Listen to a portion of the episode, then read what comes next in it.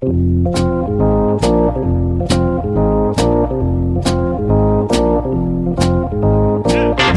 us a little bit about what you saw and, and, and being able to relay that message to Cora when you watched Kimbrel pitch and, and kind of help out so he wasn't uh, tipping his pitches. So tipping pitches, we hear about it all the time. People at home understand what tipping pitches is all about. It's amazing. And that's remarkable. Alex, I want to start today's podcast with a quote from a former MLB player, former MLB All Star. All right. You ready? Yeah, I am absolutely ready. I'm waiting with bated breath. They need to open Fenway up and let the fans back in. They keep saying normalcy is around the corner. Normalcy is right now. We're a lot smarter than what the media is letting us know.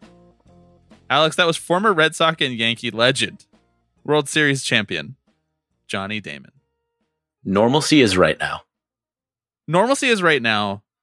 We're a lot smarter than what the media is letting us know. Alex, what aren't we letting him know? What what are we holding back? What do you and I, the media, know that he doesn't know? This is like, you know, you, you hit the blunt one too many times and you're like, normalcy is like all around us. Like time is, time is right and f- time's sitting in this room here with us right now, you know, and fate may be sitting out the door, but we're just basking in the normalcy. This is like the actually harmful version of the Nick Castellanos quote from way back when. yes. I was recently listening to that again. I went back to the old pod and found Phoebe and I were in the car, and Nick Castellanos had hit a home run. And um, we wanted to go back and find that quote from Nick Castellanos. Why isn't opening day today? Him and Johnny Damon hitting the blunt, and Johnny Damon decided to go real negative coronavirus with it. Honestly, if there's any sport whose retired players are just like, you know, hard right like COVID deniers, it's 100% baseball. Yeah. The top 25 draft picks of guys most likely to say dumb shit about COVID, like 20 of them are MLB players. yes, absolutely. Maybe that's a segment that we shouldn't give away. Extremely bleak segment. Instead of building an all gift team, we can build an all COVID denier team out of former athletes. Okay, Johnny Damon aside, we are going to talk about the last week in baseball, which has been just a week of baseball for the most part. Um, and we are also going to bring on Jeremy Taché of Swings and Mishes to talk about the most emblematic team of the 2020 baseball season, the Miami Marlins. Uh, but before we get to all of that, I am Bobby Wagner, I'm Alex Baisley. and you're listening to Tipping Pitches.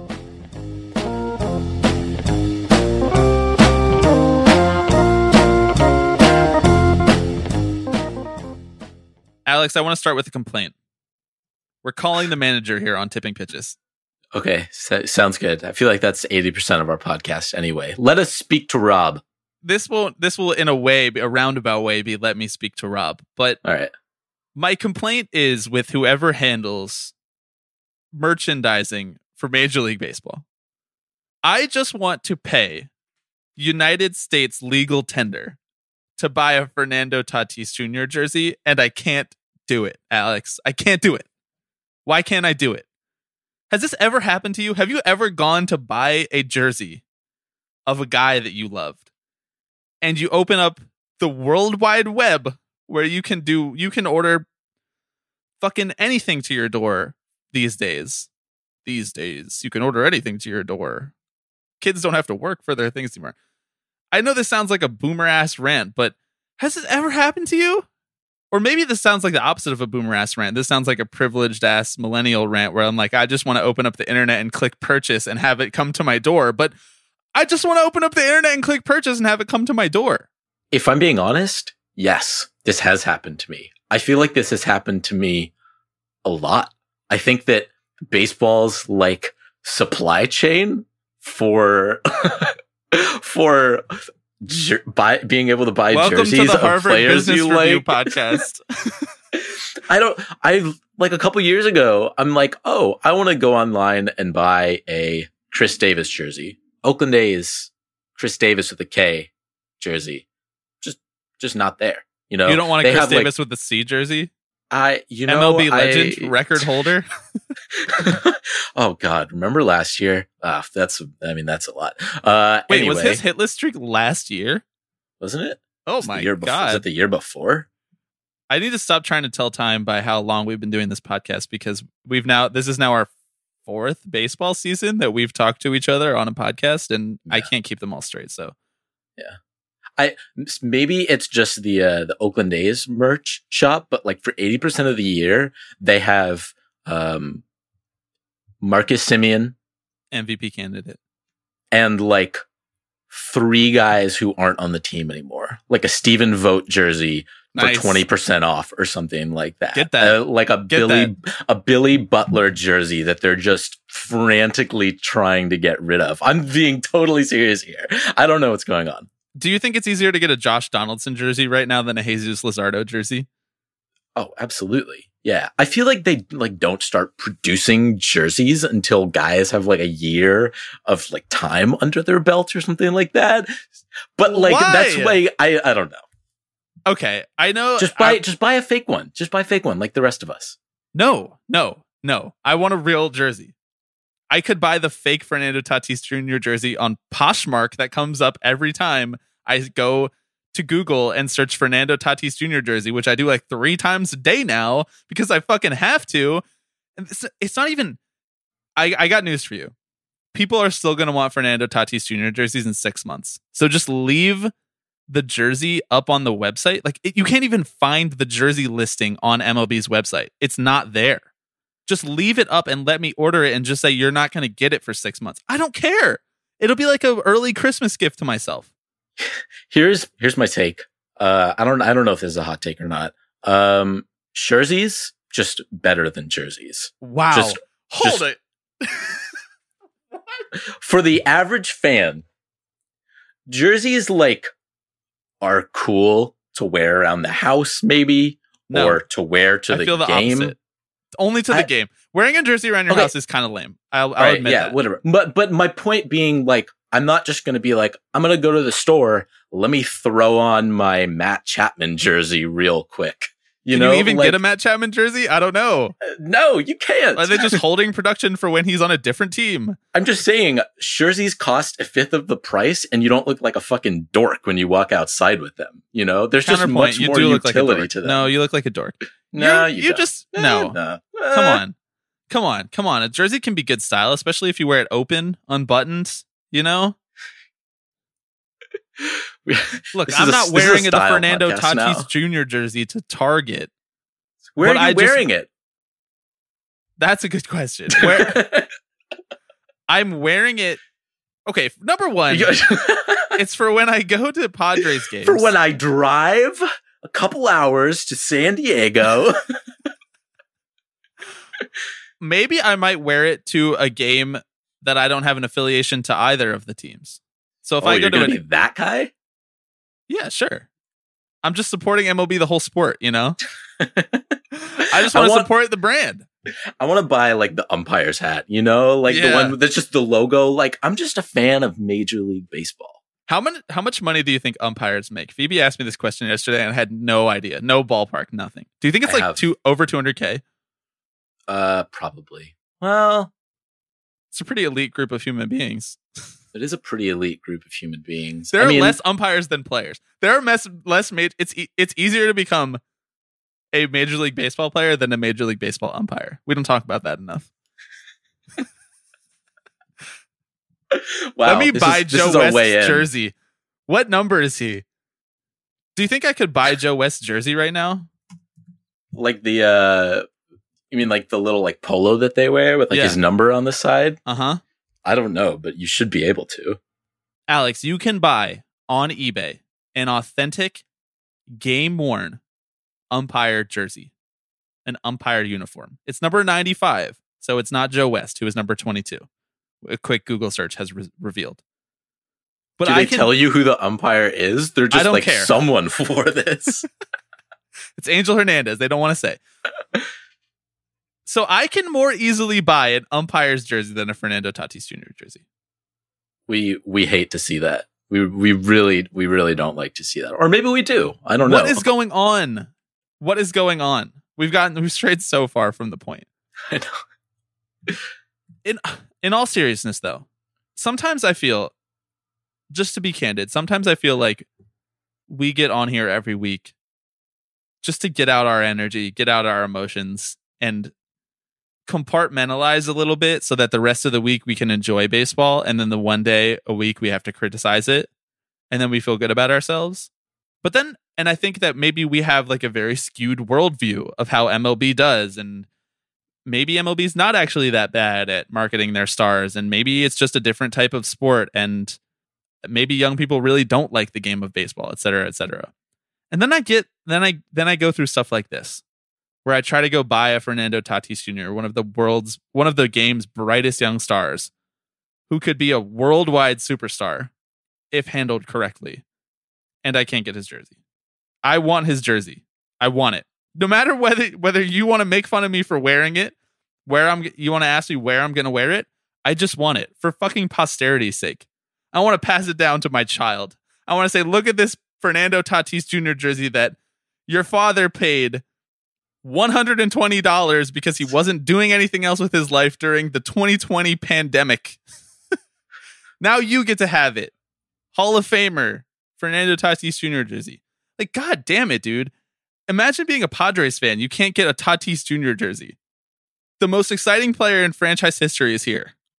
No shade on Machado, who you can get his jersey.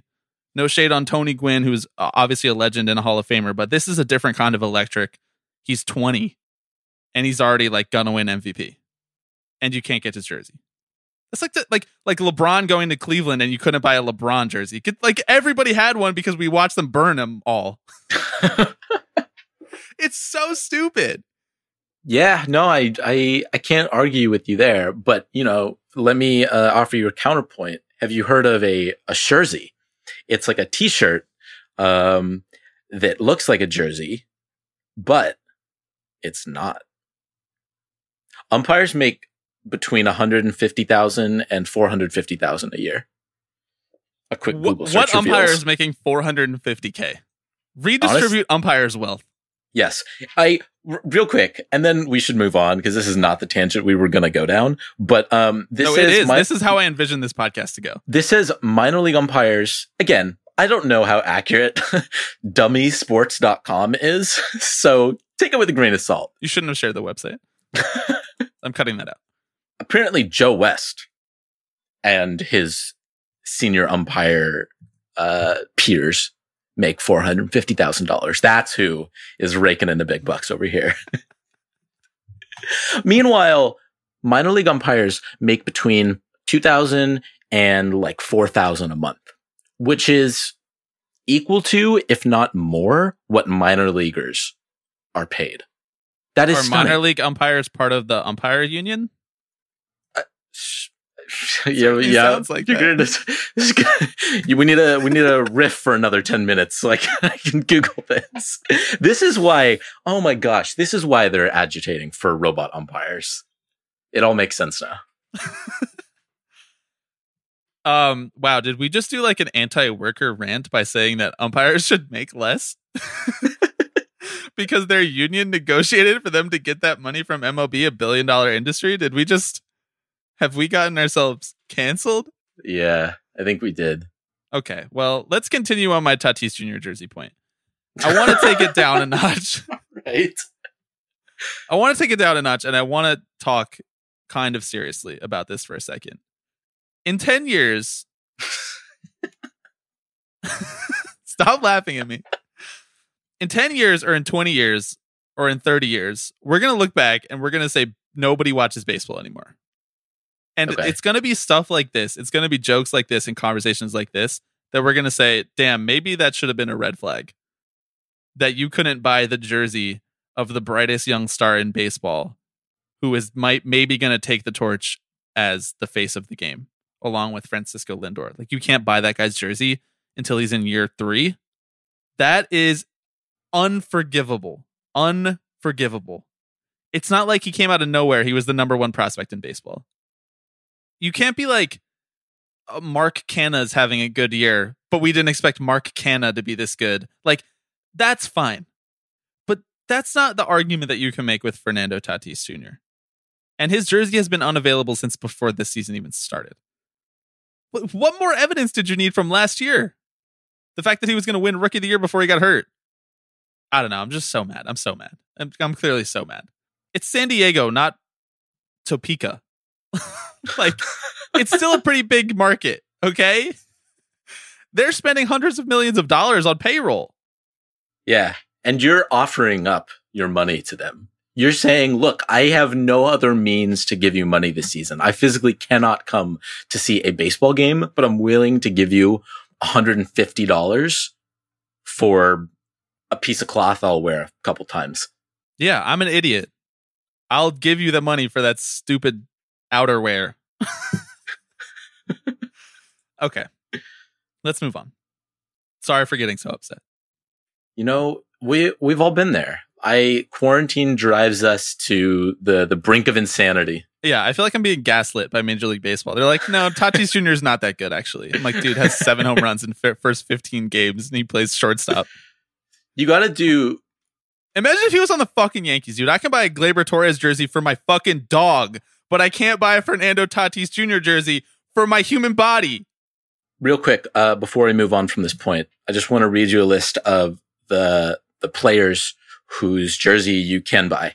Um, now this is uh, this is via the the custom the custom jersey feature, and they feature a little drop down menu of all the of all the Padres players that you can just like put onto the jersey, basically. Okay, so like if you Mhm. wanted to, you can just like create a custom Tatis jersey, but like that's stupid. You I shouldn't refuse have to to do do that. that. I'm not paying 50 extra dollars to buy the most the the jersey of the best player on your team. Sorry. Here are here are the players they are. I have some right now. principles, Alex. We have Zach Davies, Ty France, Greg Garcia, Javi Guerra, Austin Hedges, Tim Hill, your boy Eric Hosmer, Pierce Johnson, Dinelson Lamet, Joey Lucchesi, Manny Machado, Francisco Mejia, Wil Myers, Josh Naylor, Chris Paddack, Luis Perdomo, Tommy Pham, Drew Pomeranz, Jurickson Profile, Cal, Jurickson Profar, Cal Quantrill, Jurickson Profar, who joined the team that mm, Like eight hours ago. Craig Stammen, Matt Strahm, Kirby Yates. It's like the entire roster except Tatis. I understand how like supply chain economics work on a fund like a basic fundamental level. Like more people wanted it, they sold out, and now they're trying to ramp up production. But the ramping up of production should have happened in 2017. It- you should be ready by now, or or 2018 at the fucking latest when he was the top prospect in baseball. And I, I feel bad like tagging the Padres on Twitter because the poor social media manager for the Padres not that my little Twitter following is like going to do anything to make their lives worse, but I feel bad at all the people who are tagging the Padres social media on Twitter because it's not the Padres fault probably. You think that the you think that the people who run the Padres were like actually we want to make less money. No, it's like they don't have the infrastructure to be supported and it's hard to get Padres stuff everywhere. You know, I tweeted yesterday about the tie-dye shirts that I bought of the A's and the Mets. Guess who's not available? Guess what MLB team is not available on 47 brand? The Padres. But this team, all those guys you listed, there's a lot of fun players that you just listed. Dinelson Lamet is one of the best young pitchers in baseball. And obviously so is Paddack. Machado is still an MVP candidate, an MVP caliber player. Say what you want about Hosmer, whatever. They shored that up and they got him on the team. Wil Myers, same thing this team is good. They're a good baseball team. And to continue to treat them, not to be like respect the small market guy, but to continue to treat them like they're a minor league team is just fucking embarrassing for the league. You only have 30 teams. You can effectively promote all of them. It's not that hard. Facts. Go off. Let them know. I don't want to buy a Fernando Tatis Jr. Yankees jersey after he comes to the Yankees and they make him cut his hair and shave. I don't want that. I don't want that. Bleak future. I don't want it. Sorry. Okay, let's move on and talk about your Oakland A's. Ugh. And we're not talking about how they're good. Even though they are good. On a on a bingo card of things that happen in the 2020 baseball season, honestly, there's a reasonable chance that MLB coach does a Nazi salute is on there. Like, as far as surprising things go, should be more surprising than I think it is. What's the Um, free space? Us criticizing Rob Manfred for how he's handled the season? Yes, exactly. Yeah, it's just like at Rob Manfred. Um, Ryan Christenson, uh, bench coach for the Oakland Athletics, got in a you could say a bit of hot water this past week um, because he threw up what seemed to look like a uh, a Nazi salute at the end of the game. The uh, the A's and, and many other teams, but the A's have kind of been doing this uh, this sort of chop thing, this arm chop instead of high fives, um, because you know pandemic, et cetera, et cetera. And, uh, and so Ryan Christenson at the end of the game held his arm at what looked like a 45 degree angle straight up in the air. And Liam Hendriks came by, reliever for the Oakland A's, and, uh, and was like, Hey guy, maybe don't do that. And kind of, you know, literally forces his arm down a little bit and is like, that kind of looks like something it shouldn't. And so Ryan Christenson, uh, it appears from the video, realizes what he's done and then laughs it off and then kind of throws up another Nazi salute Just to prove a- how little he meant just- the first one. just as a joke. You know, you know that thing where like you accidentally throw up a Nazi salute and your friends like, Hey, Don't do maybe, that. maybe don't do that. And you're like, Oh yeah, that'd be really funny if I did throw a Nazi salute, you know, like this one. God. Oh my God. Oh my God. The thing you said about the bingo card is just an exhausting thought, but true. You know, I thought I was FaceTiming with my mother yesterday, and she asked me, Did you see this story about the A's coach who threw up the Nazi salute? I said, Yes, mom. I saw this story about the A's coach who threw up a Nazi salute. Don't think that that's on a list of things that might slip past my radar. on this podcast here that we do about socioeconomics in baseball. and she asked me, and she's like, Why did he do that? And I was like, If only I could have an answer for you. I have nothing to say about why he would do that. It's completely inexplicable. And then I kept thinking, like, I, I don't know what to say. I don't know what to say about it. And I was like, I better figure out something to say because I know that me and Alex are going to have to talk about this tomorrow. And full transparency here, I still don't know what the hell to say about this. Like, what was he thinking? Obviously, completely despicable act to do on anywhere as a joke, but especially on national television representing a major league baseball team that like a bunch of kids are watching and like idolizing because they love playing baseball. It's so emblematic of I think this culture around sports and around baseball specifically where you get a bunch of dudes in a room and it's like oh, they just joke around. Like they're just being funny. They're just being bros. They're just Yeah, guys locker, being locker dudes. room talk, you know? Yeah, and I know you're invoking that sarcastically, but but really, I think back on the last time I played baseball, you know, and the group of the group of people shaping my worldview about how they acted in a group of 20 young men. And it makes a lot of sense as to how you could get to this point in major league clubhouses where guys are just doing dumb shit. And this guy's a coach. Like, you can't even say, like, ah, he's 19, he's stupid, he doesn't think about the world. You can't even use that defense. This guy's a fucking coach. He's been a baseball lifer. And it just, it's such an indictment on the culture that we allow to bubble up and exist from the very beginning days of playing baseball. The fact that you could think that this was funny, like the fact that you could think that you could do this with someone else, this hateful act with someone else on your team as a joke, maybe because there's no fans and you're not sure if the camera's on you at this specific moment. Like, does he do this if there are fans in the stands? I don't know. But you let your guard down and you show the foundation that you've built, the toxic foundation that you've built about all jokes go in a clubhouse. Like, no, this is hateful. This is exclusionary to people who want to play baseball, as are a million other things that coaches and, and players and at all levels condone. But this is just such a shining example of it. And it's such a shame that it happened on the Major League Baseball level while baseball was supposed to come back and be like this salve for all of us to experience joyfully. Then you have a coach throwing up a Nazi salute as a joke. Yeah. And there's obviously no environment under which this would be acceptable, but it's also like, especially right now at the, at the period that this like country is in, where this is like a real thing that we're combating, right? Like just like actual Nazis existing in the world, Running for elected office. running for elected office to you accidentally maybe stick your arm straight up at a 45 degree angle. Look, I can't say I do that regularly. I tend to know kind of what the Sieg Heil looks like, roughly speaking. But let's say you happen to do it accidentally and then someone corrects you. What yeah, compa- like nice what- work, Liam Hendriks. Thank you for just physically taking the arm down so that nobody had to look at it longer. What compels you to then do it again? Oh, you know that thing you just said I shouldn't do? Yeah.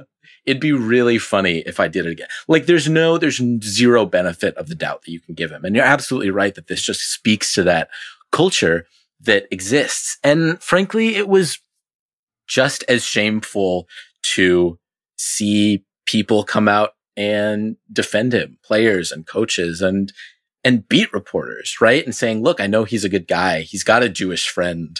I like, um, it, it just doesn't really afford him the opportunity to like learn and grow from this. It And doesn't, it doesn't, and the tone, it doesn't hold him accountable in any way. It just says, oh, well, it was clearly an accident. He's not a bad dude. It's like, I don't, I don't really care if he's like, he has hate in his heart or doesn't. Like, he did something stupid and he should have to be held accountable by the public. He really should. And more importantly, by the people who are closest to him. Like you do him and everyone else a disservice when you just let him off the hook like that. And I, I don't know what that means for the his future as a MLB coach or his future with the A's or anything like that. But to immediately skip the step and have a ton of people like defending his character, it's just a lack of examination about how you even get to this point. Like how you how do you get to the point where a dude thinks that this is an okay joke to make in his workplace? What does that say about the workplace and what does that say about the employee? It's not it's not good things. It's it's not good things. And this is a serious problem in baseball. It's a serious problem that we have people who think that this is funny or who have, you know, history of thinking that things like this are funny and that we can pass off things like this as a joke. You know, like when Josh Hader, all of his tweets came out, thinking the exact same thing. he was like, "Oh, I was just stupid in high school. I thought it was a joke." Well, like, what the fuck were your teammates saying at the time? Yeah, what was what was explain What the punchline to the to the white power joke? I'm sorry, I think I I think I missed uh, I think I missed that one. Yeah. And your coach probably followed you on Twitter in high school. What was he saying? Was he just like, meh, give me a couple good innings and it's all good? Let's slide Yeah. that one right under the rug. Your buddies hit you with the retweet. They were like, "Yeah, that is funny." I'm just sick of I'm sick of baseball players comedy. No more comedy from baseball players. Not until we figure this shit out. no more jokes. I don't actually I don't actually mean that. I I just mean like I can't stop thinking about this very insightful thing that our friend Bradford William Davis said on our podcast before the season started, which was we keep asking for players to show more personality and this is something that Alex you and I have been doing since literally the very first episode of this podcast is we love when players express their personality and we love when fan bases can connect with it. And Bradford said, What if their personalities suck? What if a lot of their personalities suck? And that scares me. It scares me to be this enveloped in a sport where it, there's a good chance that a lot of the a lot of the players maybe make jokes like this. I don't know. Yeah, there's no there's no way around it. That's for sure. Okay. On that very sour note, let's let, let's welcome in our friend Jeremy Tache to talk about the most emblematic team of 2020 baseball, the Miami Marlins.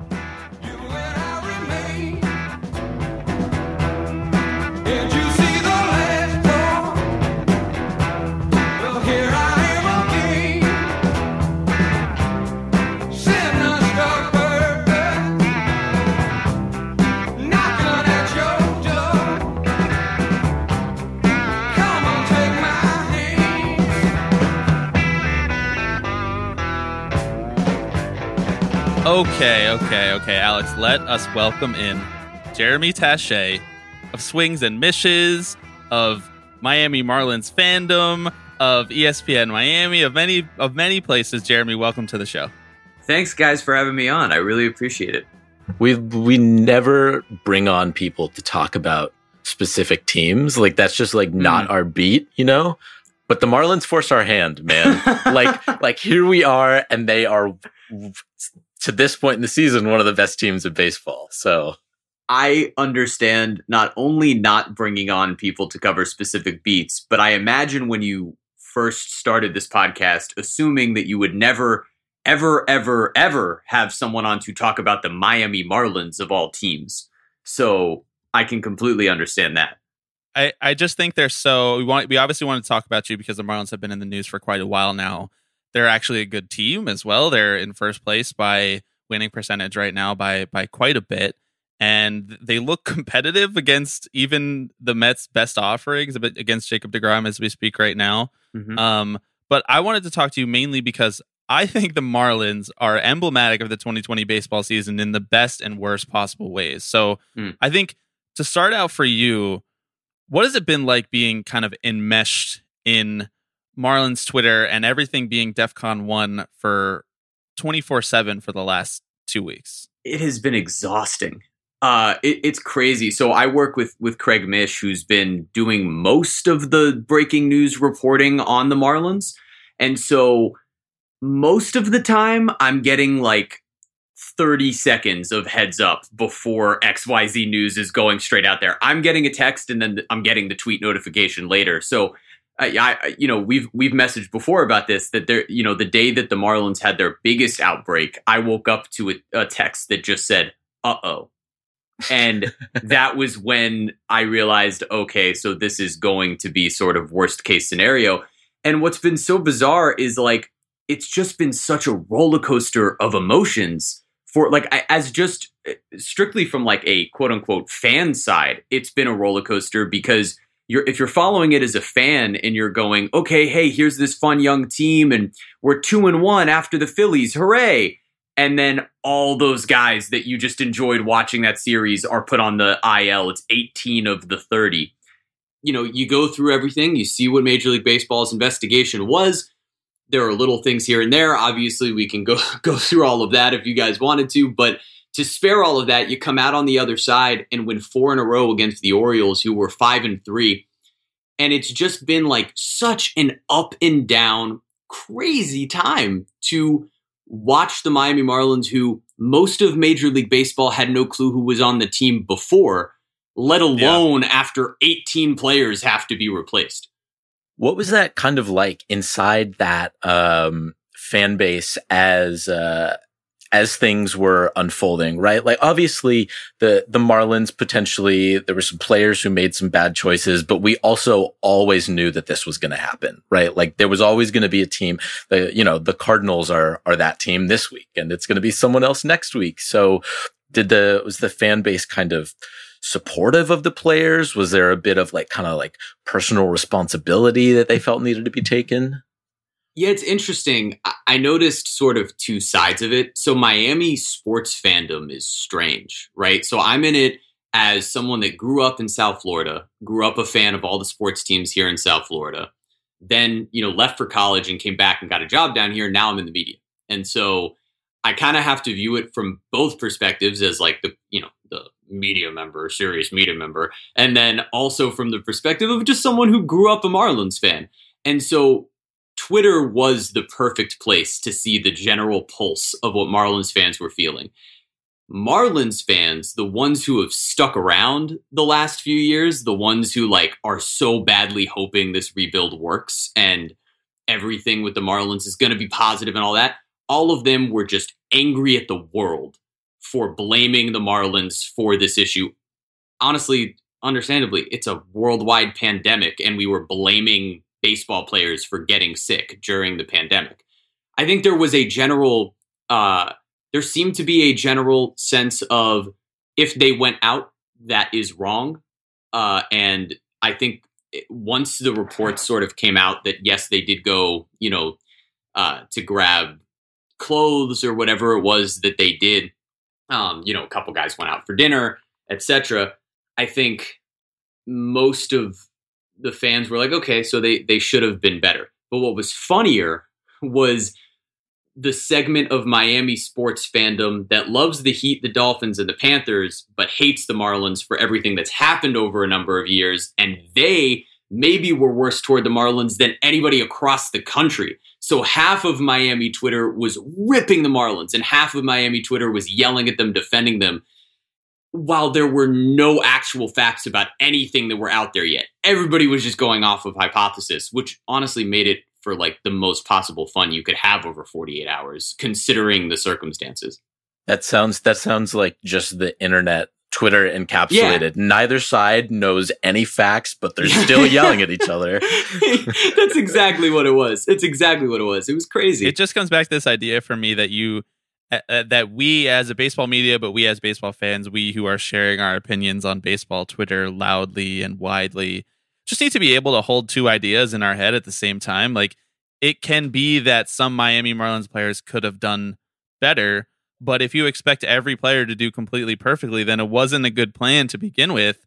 And it's not good enough circumstances to have a good plan. You have to have a perfect plan. So it's all of these competing factors that I think came to an unbelievable head over the course of about 48 hours with the Marlins and then have continued to kind of trickle out since then. Yeah, well and and that's sort of I was emphasizing that part of it Sunday morning. So the Sunday remember if we go all the way back Sunday morning, July, I want to say 26th, the Marlins and Phillies are one and one, and they're playing a game on Sunday afternoon, one that the Marlins ultimately end up winning.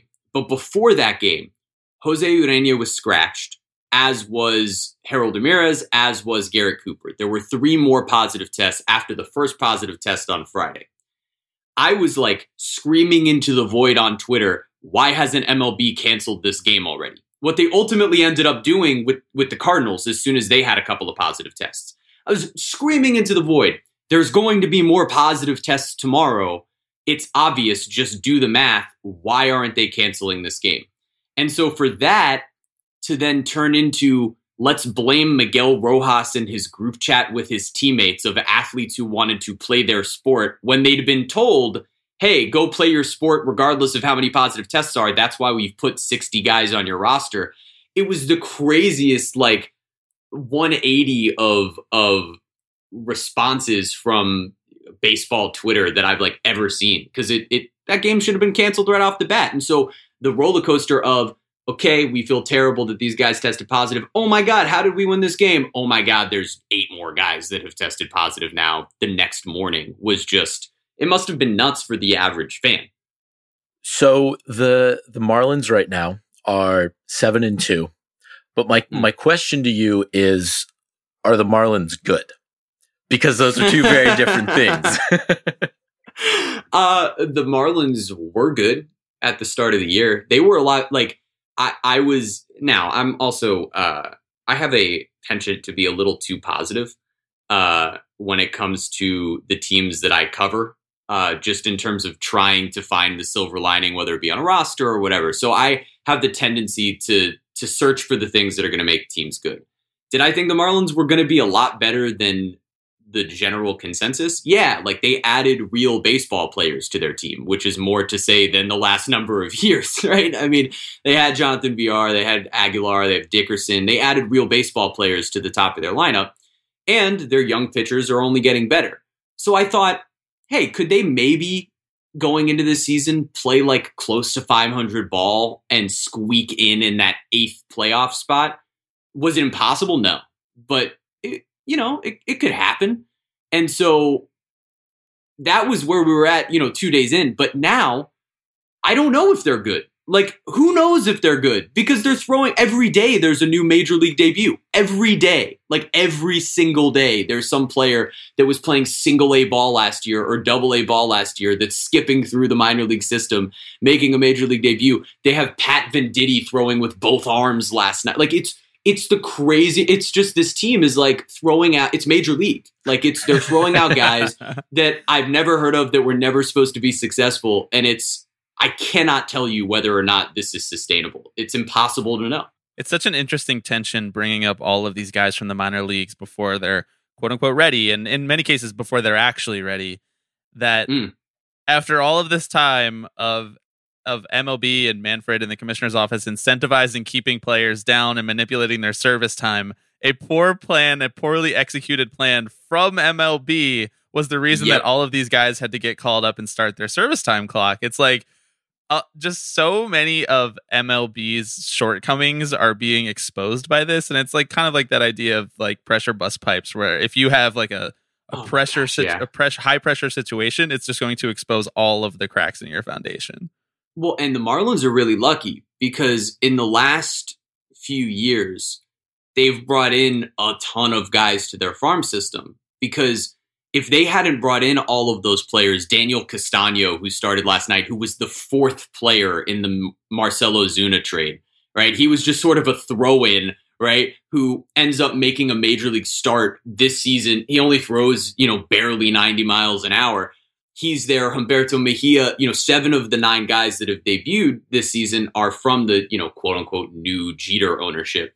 But they got really lucky that they broke it down and created this deep farm system because if not, they would have had to start the clocks on all the top prospects. Like they haven't brought up anybody that's of significance in their plan yet.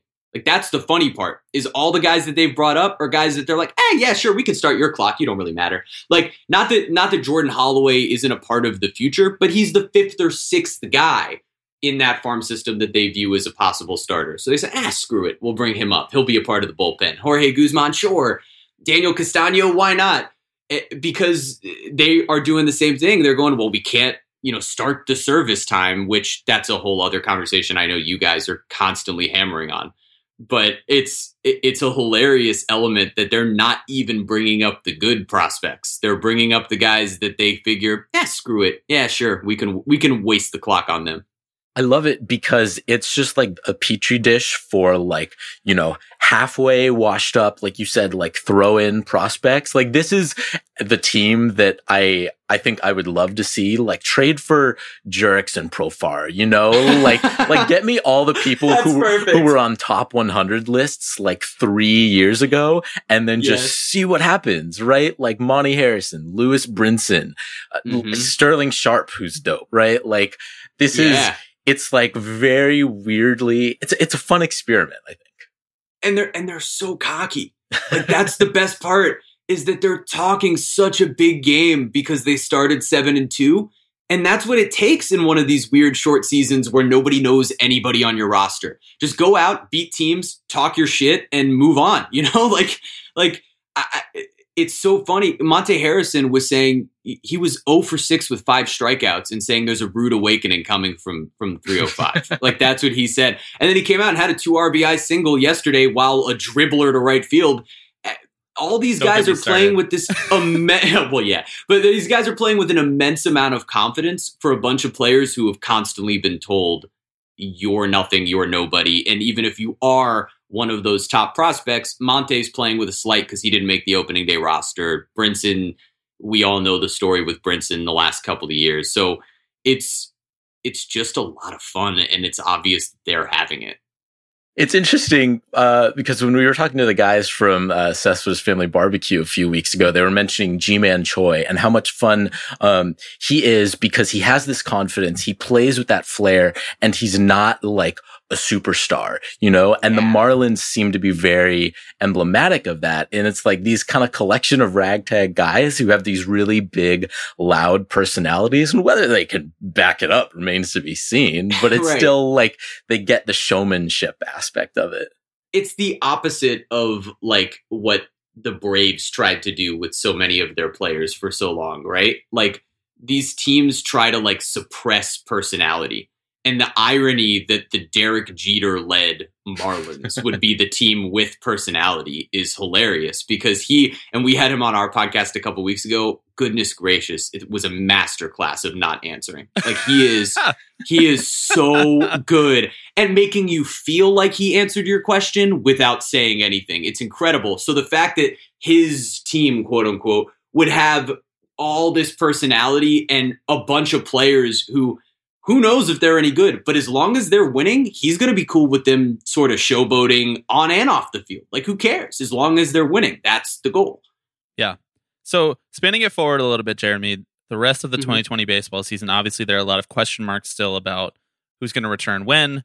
what that will mean for some of these young prospects who are all making their debuts concurrent days.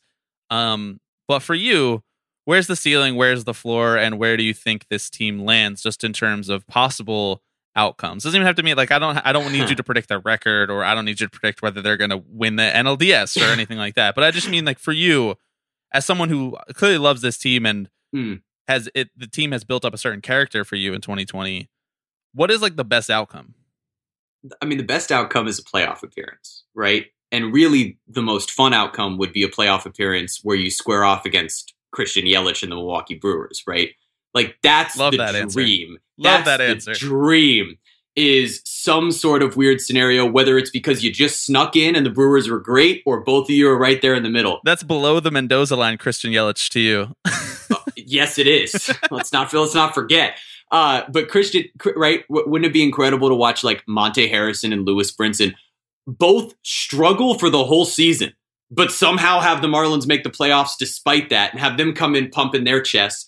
Isan Diaz, who's the other guy in that trade, well, he opted out after everybody got coronavirus, completely understandably, and he has supported the organization and certainly support from me. I, if I were a Major League Baseball player, I'd be opting out, but that's again another conversation. Uh, And Jordan The Yamamoto, conversation who- that Alex and I had two weeks ago, we were like, wouldn't Yeah. you just like opt out, bro? Wouldn't you just leave? Wouldn't you Like- just leave? Why would you stick around for this? I think it's, I think people in the media think it's cool to like take a hard side about whether you should or shouldn't opt out, but like more so that you shouldn't opt out and that you should quote unquote be there for your team. But me and Alex just sitting here like if I could get paid or even not paid, like if I was financially Yeah. secure to just not do my job for a year, wouldn't Yeah, do my there's- job for a my year. my my employer's job. like, yeah, you can come back next year. It's You're fine. good, bro. You're Yeah. good, bro. And if anything, they have to show you extra support because if they don't show you support next year, people are going to make them look bad for not showing you support after this year. So it's like the perfect spot to be in. But with all of that, I mean, Yamamoto, who's the other guy in that trade, coming up and throwing whatever it is that he throws and yeah, gets shelled, but who cares? Because somehow the Marlins are winning. So that's like that's the ceiling for sure. Is a playoff appearance, preferably against the Brewers. The floor is that the wheels fall off completely.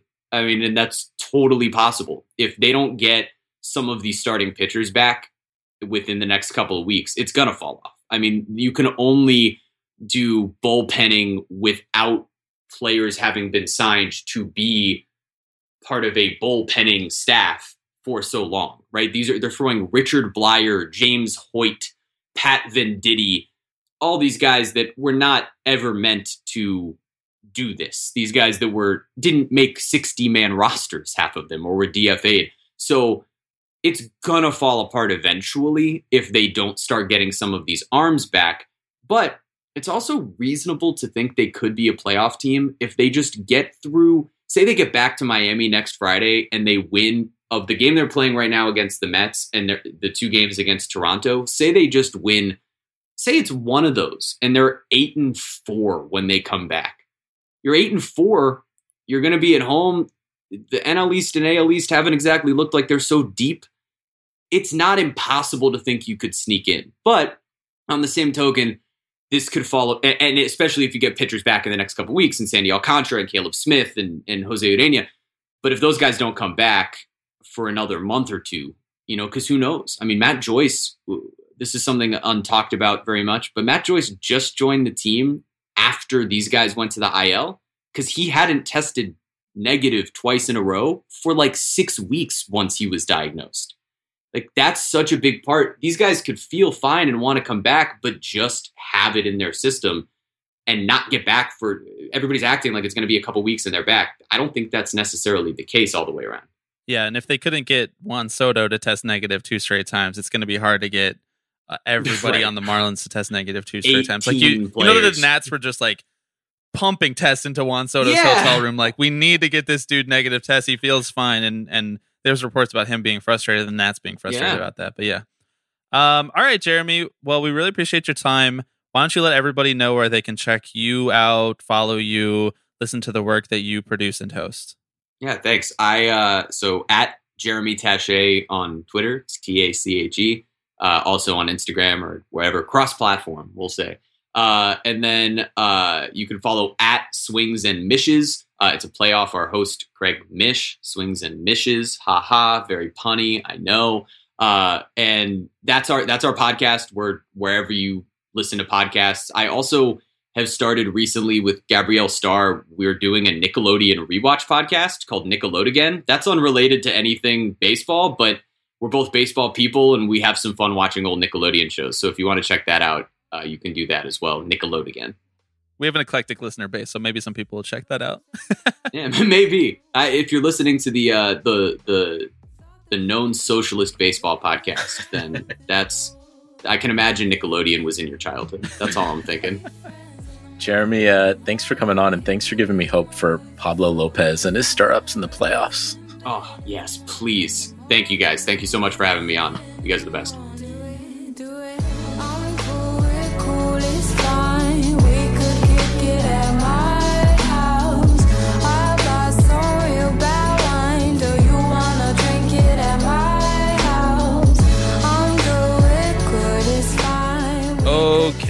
Alex. Thank you to Jeremy. Lovely to have him on the podcast explain what the hell is going on in Miami and on Miami Marlins Twitter, which I don't feel like I have a good grasp on. Not at all. I was that was very illuminating. How many fan base Twitters do you think that you could in earnest try to be in before you just had to delete your Twitter account? Two? Three? In just Yeah, baseball. I'm- you know, like you might be in fan like the fan base Twitter of like Cal and the A's or something like that. But I mean talking about just baseball. If you wanted to be a fan of the A's and our beloved Padres and I the mean, Mets and the Red Sox or something. yeah, I feel like like I am immersed in A's Twitter and Mets Twitter and really by accident Yankees Twitter just because like that's, you know, it's everywhere and you live in New York and you follow New York media like it's going to happen. Yeah. and and even that's a even that's a little much you know like i couldn't i couldn't i definitely couldn't actively participate in all three I don't think anyone should actively participate in any fan base Twitters. yeah i agree Delete fan base Twitters. Okay, we're gonna do three up, three down, and then we're gonna get out of here. Uh, so let's start with up this week. Alex, do you want to share? We've revamped three up, three down, so every week it's just going to be three things that make us happy, three things that sap our baseball joy. Uh, let's start with one of the three things that is making you happy this week. well bit of irony given um our uh our conversation that we had earlier in this episode but Fernando Tatis Jr. jersey, yeah, me too. the oakland a's Oh, overall on balance are making me happy good. um Good they are for you. extreme they are extremely good this is if we're being honest the, the best a's team in quite a while the best a's team that's actually trying to be a good a's team because there's a period in there of like 2012 to 2014 where they just kind of i think stumbled into a position where they were good Yeah. but now it seems like it's kind of all coalescing into something and jesus Luzardo is making big lead starts and looking fresh as hell. You know, Matt Chapman does. He's nasty, dude. yeah, I know. He's yeah. I can't. Keep I can't making even. noises. This is the Jesus Luzardo grunting hour.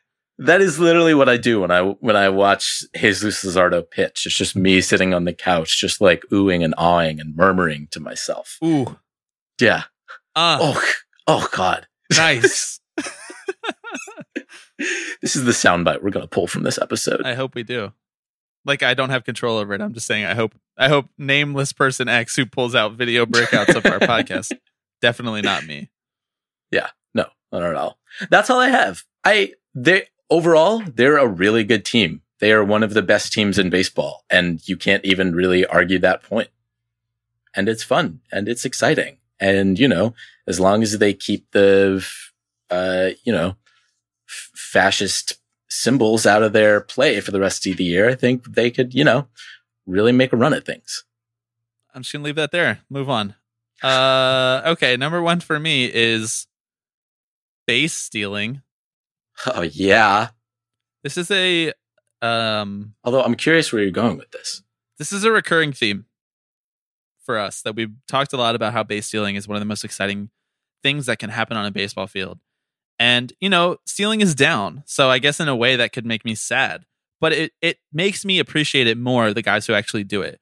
And the example that I'm thinking of yesterday, I was watching the Royals and Adalberto Mondesi was on second base I don't know if he stole second or not, but I had just happened to tune in when he was on second base and he stole third. pretty pretty dang easily. Pretty easily. And then the a couple pitches later, there was a pass ball and he scored a run. And I know that small ball has been completely destroyed and it's like not cool to like small ball so to speak anymore. It's come to be like this sort of pejorative for teams that don't think analytically about the game or whatever, but that that kind of small ball where he just made a run himself. Like if it was if that was Wilson Ramos on second, they they just don't score that game. They they just don't score that inning at all because the next guy I think made the final out, and that's tight, man. Watching someone steal a base, it's just a variation within the sport that I think we need. I think we need more different types of players. And say what you want about Mondesi, whether he's actually good, whether he was an overhyped He is good. He's good. I, I agree.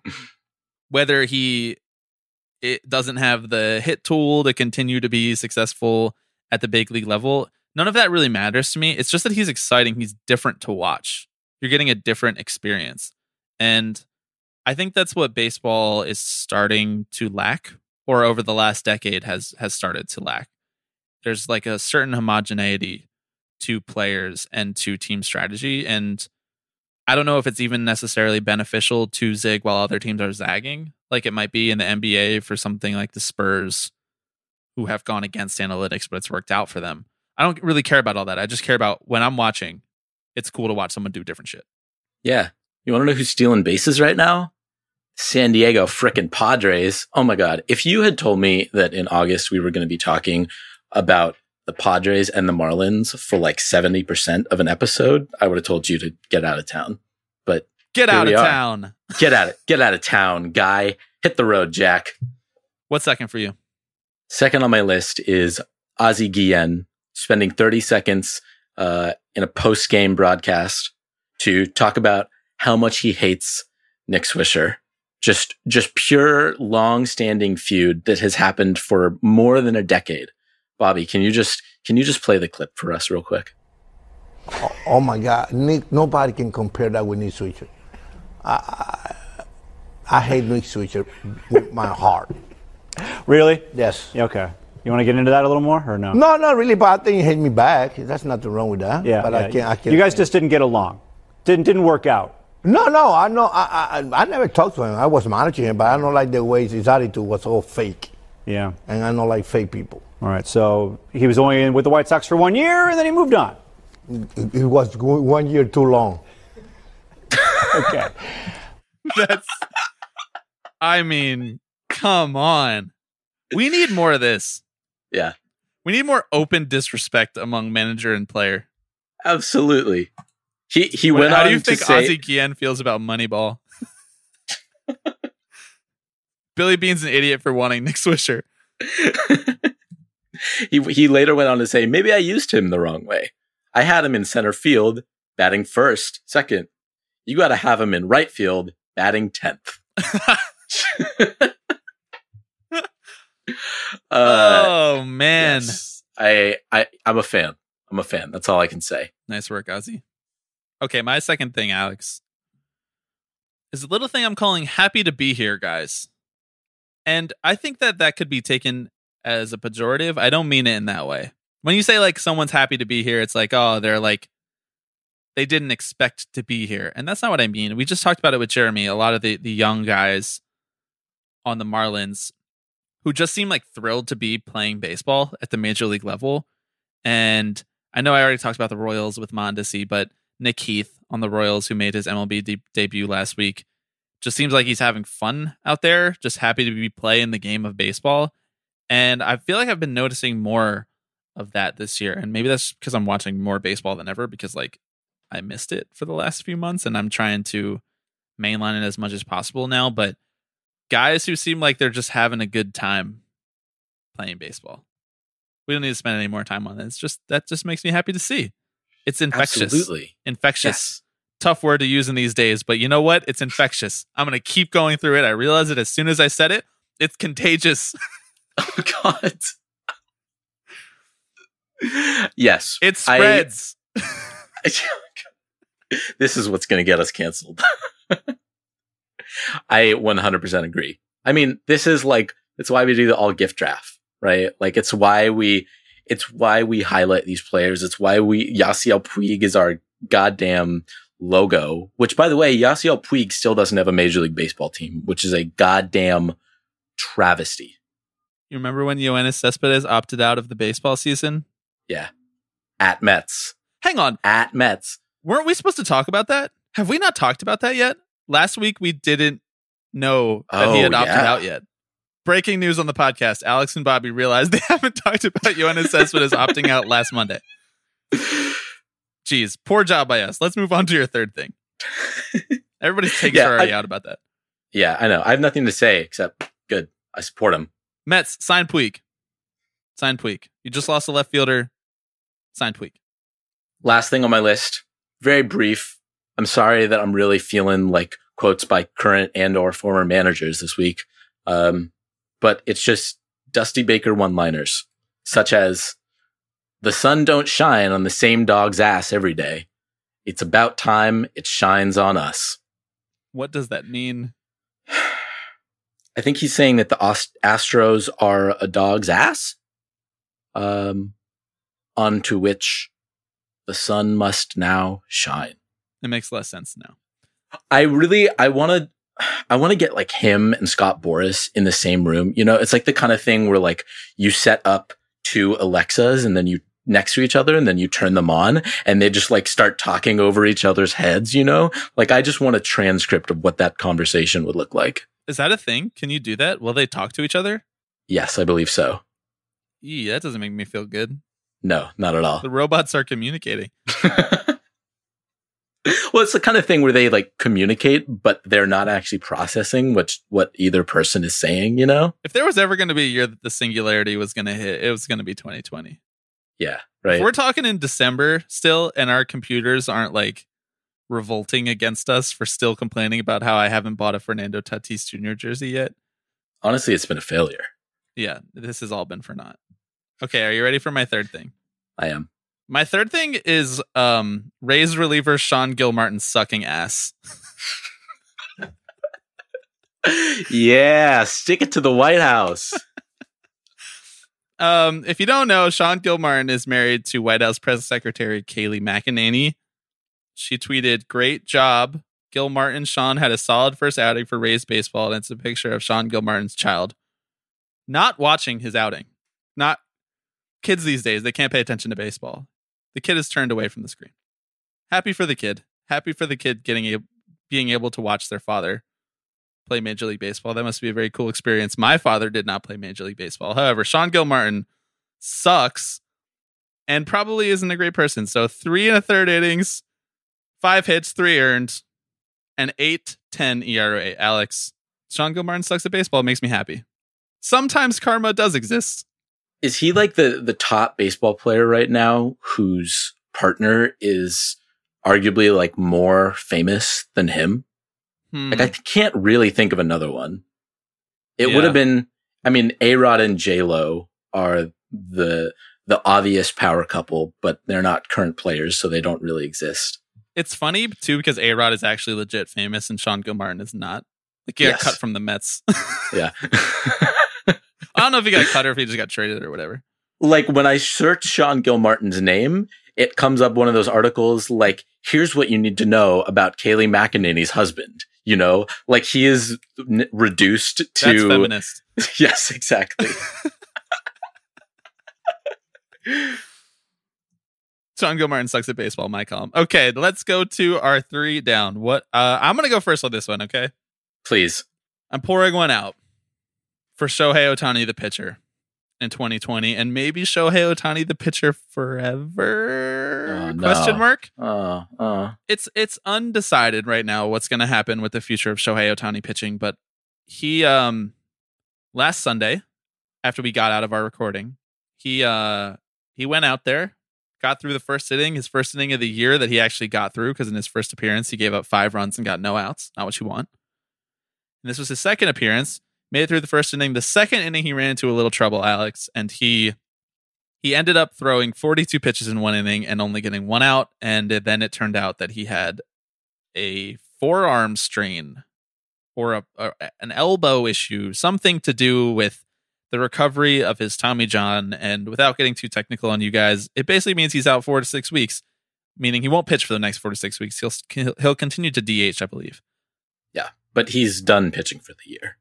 That's a downer, man. That's a downer because you know we spent we and every other baseball podcast and everybody else on baseball Twitter spent a lot of time talking about how exciting he is and the two way player thing being that idea of variation that I was talking about with Mondesi, but to its logical conclusion. And it just sucks, man, because Ohtani, when he came over, it was like, if he can't hit, whatever, he'll just be a fantastic pitcher because he has amazing stuff. He throws 99 and he has like four pitches. So to see that get taken away from us is such a downer. It just, I, I feel like I don't need to explain it anymore. It just, it's, it's buns. I completely agree. Well, if it's all right with you, I'm going to go right into my first down, which relates to this exactly, which is seems like we really fucked up a lot of pitchers by making them ramp up in three weeks with like no notice and then just like throwing them out into the fire. Yeah. Now, Ohtani's position is different because he was recovering from obviously Tommy John surgery, and he was just straight up abused by Joe Maddon in his second start, who let him throw more than 40 pitches in an inning. Like, no, like I get it. Like you want to build up, back up his confidence because he had a really bad starting in his first time. And if you give him the hook as soon as he puts someone on base, then it might continue to affect his confidence and mental health out there on the mound. But like on the other hand, 42 pitches is unforgivable. If this dude throws 30 pitches in an inning, get him out. I don't care if it's in the middle of a fucking at bat. I don't Yeah, care. this like is- then you build up his confidence later in a different way. Yeah, this is a guy whose rehab had him on track to return by May, and then it was obviously stunted by, you know, once again, global pandemic. And so you're just kind of sitting in limbo for two months, and then at the drop of a pin, you have to like ramp up and get ready for a Major League Baseball season with no minor league starts. You Drop don't get any minor league starts. I like that. Yeah. The phrase is drop of a hat, but we could drop pins also. Isn't You can hear a pin drop. That's the phrase that you drop pins for. Okay, yeah, sure. Well, I'm gonna just gonna I'm gonna power through like your pandemic metaphor. Um, Drop a pin. Let me know where you're at. my point being, the way that this season was thrown together in haste, I think will have more implications on the long term health of a lot of the game's players, specifically pitchers, than we imagine. You have guys like Verlander and the aforementioned Ohtani and Corey Kluber who have all been hit with like relatively serious arm slash shoulder injuries.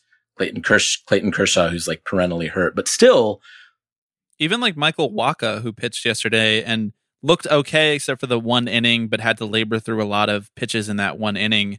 He's now on the IL with shoulder inflammation. Just like Yeah. little stuff like that, and an, an otherwise normal outing ends up being shoulder inflammation. yeah. Now, could it all be a coincidence? Sure. But some of these are guys who have been relatively durable. So I just, it feels like the stars are kind of aligning to really just fuck some shit up for pitchers. Yeah, pitching in baseball is bad for you and stupid, and nobody should do it. Except Yeah. it's cool to watch. Yep. Pay all these guys when they're 20. Like, I don't know why. Like, God, it just upsets me so much that all of these guys don't get to make money until they're 27. And then they're also asked to do this bullshit. Like, oh, God. Ohtani making a fucking rookie, the rookie max, which is like so undervaluing what he is as a player. And him coming over and sacrificing more money from Japan is just such fucking bullshit. Um, and then Joe Maddon obviously not having his back. Joe Maddon, everybody's favorite. Happy go lucky manager. Uh, what's next for you? Uh, the Mets do this thing called the Fiserv Veteran of the Game, and it just takes me out of it, dude. Can we do like Can a, you, can you explain the concept? the military veteran of the game? It's so it it would be Mm, the oh, person see, that they see, I would bring out onto the field for a standing ovation when we go to Citi Field together. But now they're doing it just on the TV broadcast, and they're doing like a photo gallery and et cetera, et cetera, and they're doing it on SNY. And I understand America's obsession with the military industrial complex, but can we get like at one team that does like community organizer of the game or like teacher of the game, factory worker of the game, just anything else besides veteran of the game, or even, you know what? I'll fucking compromise. I'm good at compromising. In addition to veteran of the game, just give me something else. I get that like teams give back to their community in their own way, but what you put on the actual telecast of the game says something about what you value and what you think your fans value, and it can create a feedback loop about what your fans think about the world. It just can. If you're a kid watching this and thinking, "Oh, the only people who get to be honored during Mets games are military veterans," then you're like, "Oh, the military is infallible." And it's not. As any number of things could tell you. And, you know, let's start doing other shit. When you introduced that idea, I thought you were saying that every game they were celebrating a, a veteran baseball player, you know, and they were like Tom this- Glavine. yeah, exactly. Or even like current players, you know, like today's veteran of the game is Brian Dozier, you know, and I was just like, aren't they going to run out of guys soon? yeah. No. Thank you for asking me to specify. However, I'd be into that idea too. You know, let's just let's remember some guys on baseball broadcasts. I think that's what I'm trying to say. But please credit David Roth. okay, what's your second down? Uh, my second down is that Sean Doolittle deactivated his Twitter account. Fuck man, And this was my third down. Okay, let's talk about it. All right. Well, we can we'll we'll combine our downs here. Uh that shit sucks, man, because Sean Doolittle is a really essential voice to the game. And it's still relatively unclear why that was. Um but he has not had a great year and he had a particularly bad outing a couple days ago. And the sense is that potentially Nat's Twitter wasn't too excited about that. Although the other side of that coin is that he's also incredibly politically outspoken on the left. And your mentions can be pretty fucking toxic as a result of that sort of thing, especially if you are a professional athlete. Regardless, whoever compelled Sean Doolittle to delete his account, come fucking see me. Pull up. You know what I say to that? Drop a pin. Let's go. Wow, that was some real professional hosting by you. Calling Thanks. back to your failed joke before. Love it. Um no, I mean, let's leave room for the fact that Sean might have just decided he just doesn't want to be on Twitter anymore because it sucks. We don't That's- know. That's fair too. We don't Yeah. know why he deleted his Twitter, and he has. It's his prerogative to delete his Twitter whenever he wants, whether it's the day after the Nats win the World Series or not. Um, but if it does have anything to do with baseball Twitter, which is my third down, because of this reason, because you see a lot of people tweeting dumb shit at Sean Doolittle and, and anyone who blows a game, or anyone who has a bad outing, or anyone who's in a slump at the plate. I mean, I'm sure Chris Davis probably went through the same thing when he started out over 54, making whatever he was making at the time because fans love to pull up Spotrac and talk about your contract. But the idea that, especially, especially, especially now, when baseball is less essential than ever and winning in this season is less essential than ever, for you to be mad at someone to have a bat that had a bad relief outing is just so silly and unnecessary and cruel. And I hope that uh, I hope that Sean feels better without those mentions.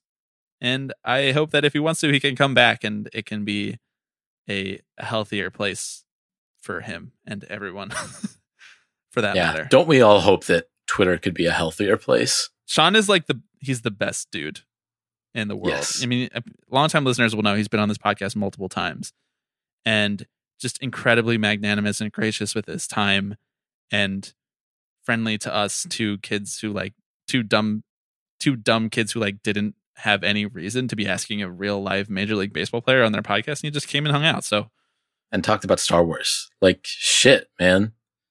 It's dumb. Baseball fans are dumb frequently. Many of them are not, but the the the loud voices of the minority of toxic baseball fans can be awful, just truly awful. Yeah. and I'm wishing the best They're- for Sean and Eireann and everybody on the Nats as well. Me wishing the Nats well because of Sean, our Well, friend Sean. Did. Yeah. There I wish some of the Nats players well. Not l- not all of them. There are a select few. Um, but all that to say, there are some people who should be bullied off Twitter, and Sean Doolittle isn't one of them. Yes. Okay, your final down. My final down is seven inning baseball games. Oh shit. Okay. Major League Baseball has, as a result of, you know, once Their again, incompetence. their own incompetence given the, you know, global pandemic. Um, there are going to be a lot of double headers this year because teams, the Cardinals have played like a third of the games as everyone else. Who knows how they're going to make it up, but like, all right, whatever.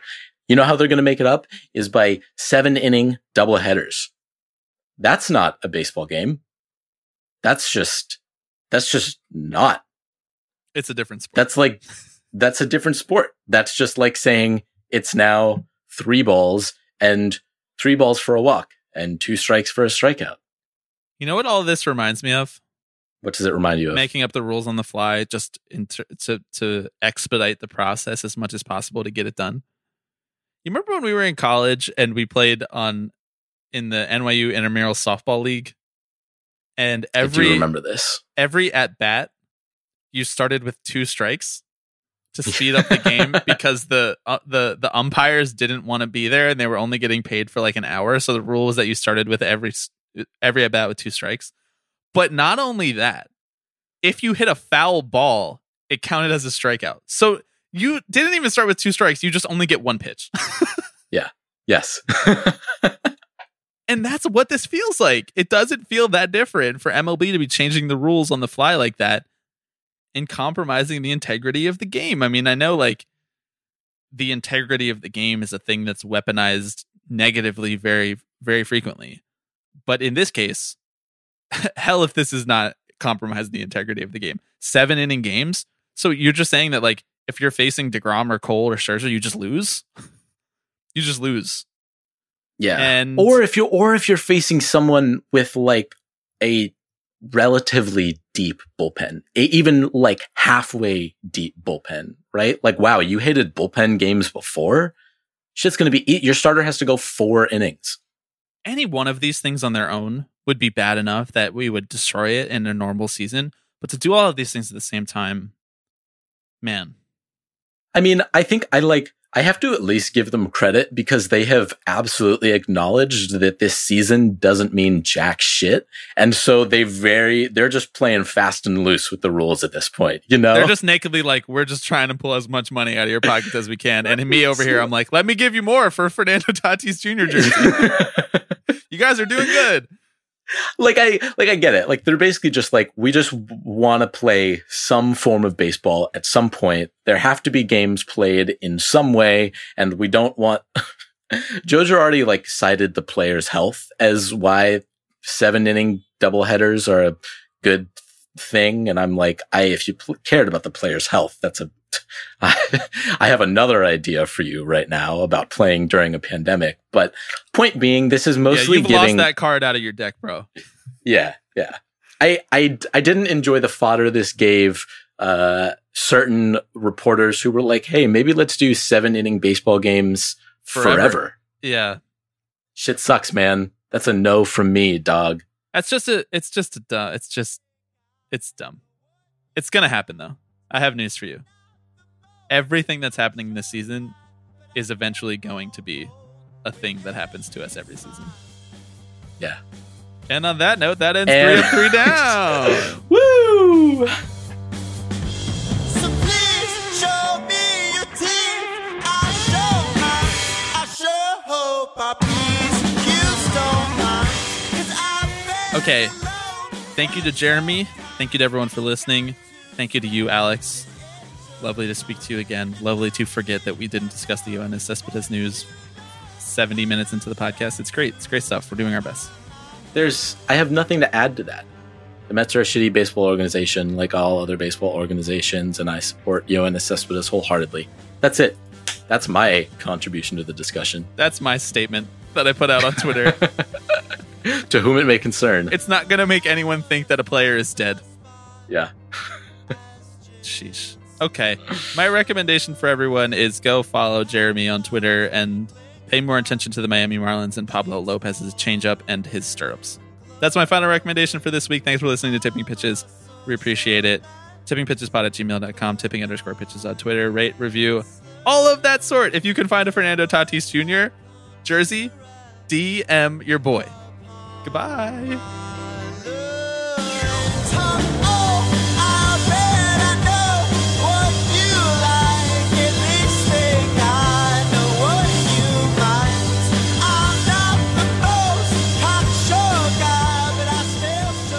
Everybody. Uh, I'm Alex Rodriguez. Tipping pitches. This is the one that I love the most. So we'll see you next week. See ya!